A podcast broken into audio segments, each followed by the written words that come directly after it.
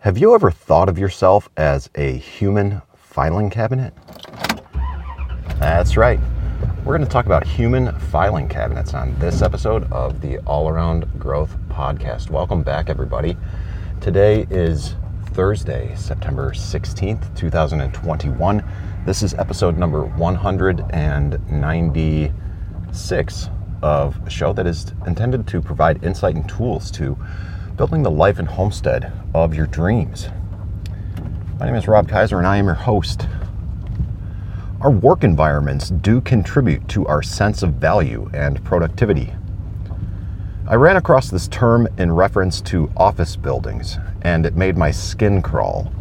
Much has been said about the depersonalization of the modern technology worker's workspace.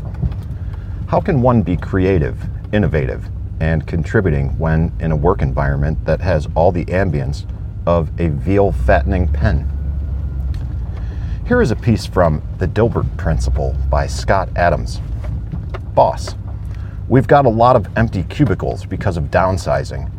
I hired the Dogbert construction company to convert part of the office into prison cells, which we'll lease to the state. Dilbert, sounds like a big job. Boss, nah, a little paint, new carpet, and we're there. The cartoon continues to relate the differences in employees and prisoners, namely that the prisoners had a better health plan. And ultimately, the plan to use spare cubicles as prison cells had to be abandoned because of too many complaints from the prisoners. I presented a workshop for one of the big telecommunications companies at their new facility. With pride, they gave me a tour of their new state of the art customer call center. There were approximately 300 cubicles in one gigantic warehouse. Yes, the colors were nice, and you could see balloons where several employees had been rewarded for their superior performance. But the lights were dim, and there was not a window in sight. After one short hour, that total artificial environment left me desperate to see sunshine and open spaces. Is there a subtle humiliation that keeps employees from being too self confident or creative in this workspace? I remember back on the farm, we used to raise chickens in the dark so they wouldn't see each other, interact, or get ideas about rebelling. I also got this funny picture in my mind about a game we used to play at the amusement park called Whack a Mole. Every time a mole popped his head up, you would whack him on the head to get him back down in the hole. I suspect there is an element of the same philosophy in this cubicle environment.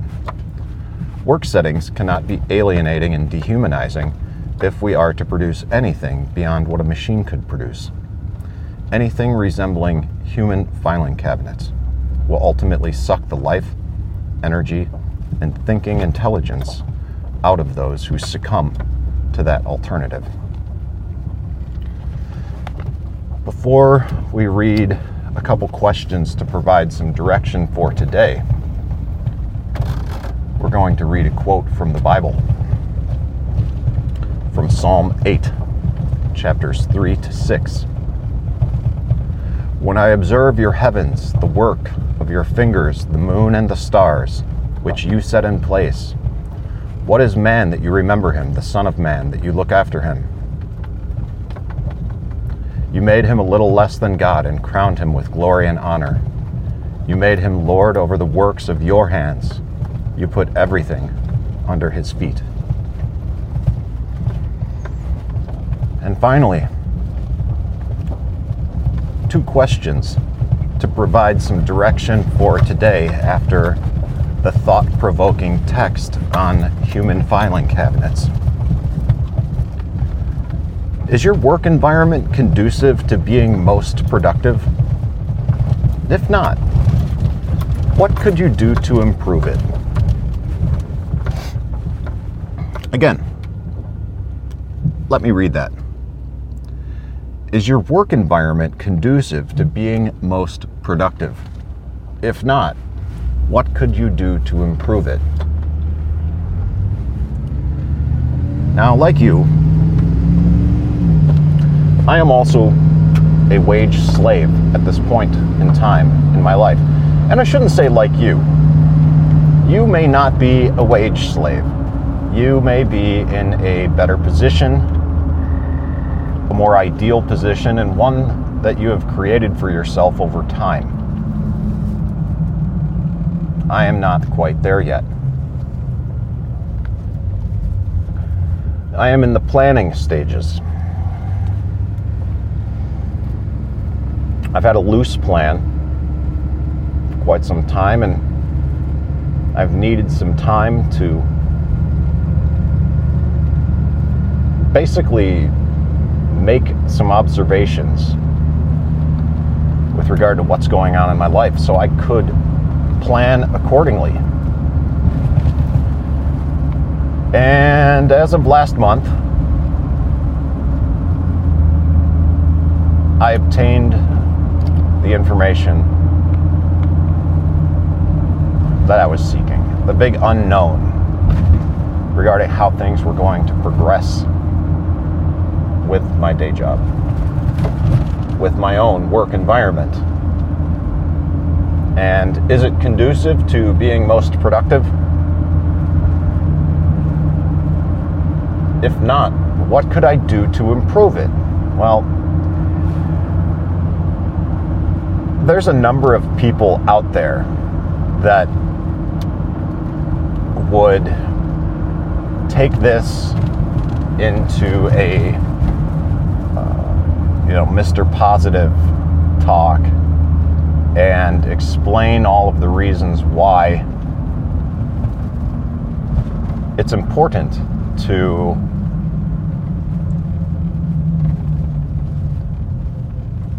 keep a positive attitude and do what's necessary to create an environment conducive to your productivity.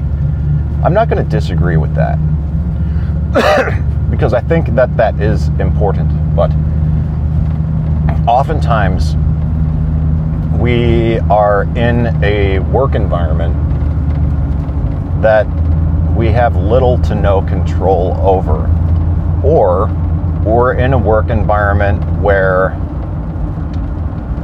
there isn't much of a future for us or the, gro- the, the potential for growth is limited. And for whatever reason, we stay there. What I would like to do is encourage you to think about why you stay where you stay and why you choose to do what you do. But moreover, rather than focus on work environment being our day job, that which provides us income, I want you to think about your work environment in terms of everything that you do above and beyond your day job. The work that you do at home the projects that you work on.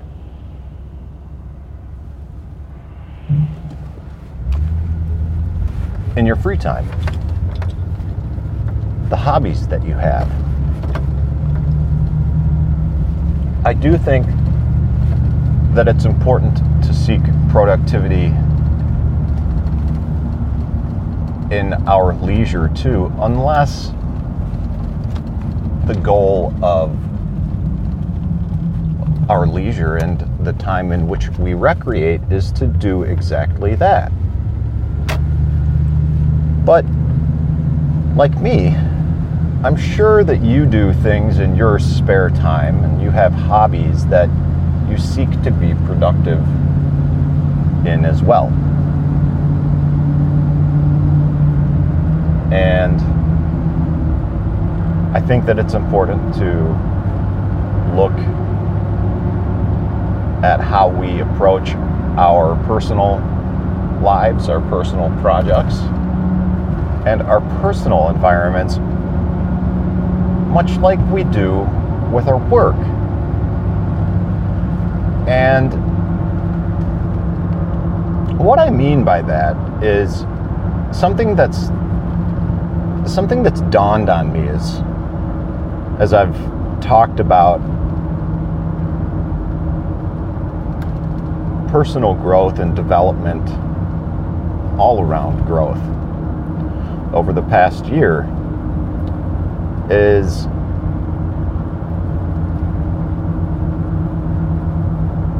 that I've never really. I lost my train of thought for a second. Um, let me see if I can come back to that. I've never really approached my personal life and my personal projects with the same gusto and enth- historically this is historically i've never approached my personal life, my personal projects with the same gusto and enthusiasm with which I pursued my career. Until lately. That changed a few years ago when I began market farming and built this high tunnel and for a period of about three years, I was grinding. 2014, 15, 16. I, I was grinding hard and I burnt out because what I was doing was not thinking about what I could do to be productive, what I could do with my work environment to be productive. I, in, in, in one way, I was because I was obsessed with learning everything that everyone else was doing so that I could literally be them. And when you try to be someone that you're not, all that you're doing is setting yourself up for failure. There's no there's no there's no way around it. And that was precisely what I did. I set myself up for failure. And at that time, I made some tough decisions. I, I stopped what I was doing.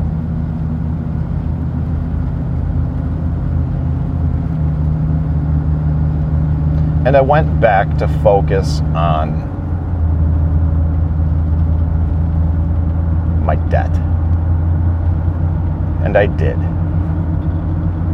And I became debt free just to go back into debt with some medical expenses.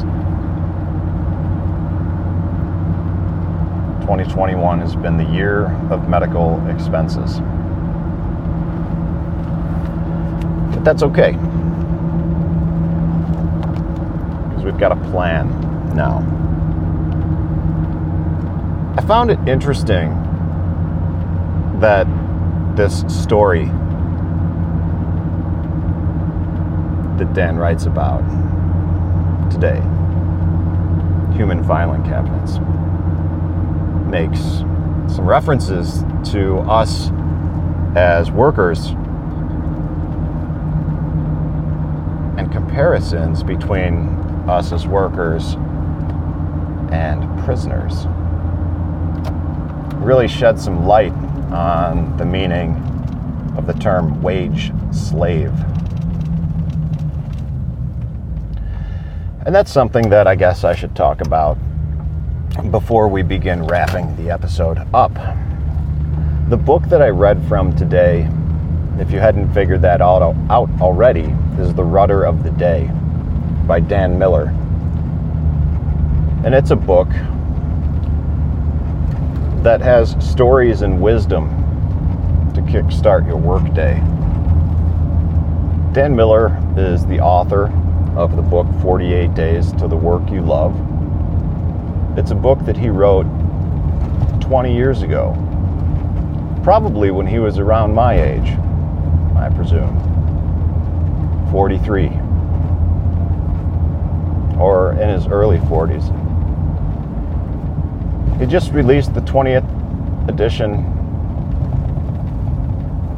update to the book, and I highly recommend checking it out if you find yourself in a place where you are asking yourself questions like this questions about your work environment, questions about making improvement, questions on, well, questions on all around growth. A lot of the content that I utilize as a foundation for this show comes from that community.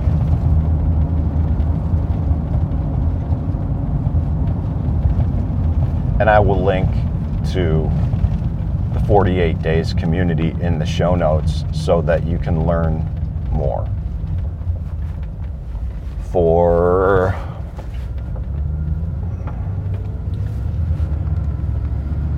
for the majority of time that I've been recording this podcast, I've been a member of the 48 Days Eagles community, and I regret nothing. I think it has been one of the most valuable components of my life at this stage in my life. So, if some of the things that I say in this show resonate with you, then I would encourage you to check it out. There's links to all that and more in the show notes. I'll have links to the book in the show notes. I'll have links to the 48 Days community and more information on it in the show notes as well. And if you like what you hear, you can check out the show notes for information, resources to just about everything that I've mentioned here today and more. And if you also like if you like what you hear, then I would also very much encourage you to share the episode with a friend, a family member, or on social media. Within the show notes, there are easy links to the Buzzsprout webpage where everything is hosted, easy ways to share on Facebook and Twitter, and just to copy the link and embed it in your own site if you wish. But at the very least, give us a thumbs up, a rating or review on Apple Podcasts. Links in the show notes on how to do that as well.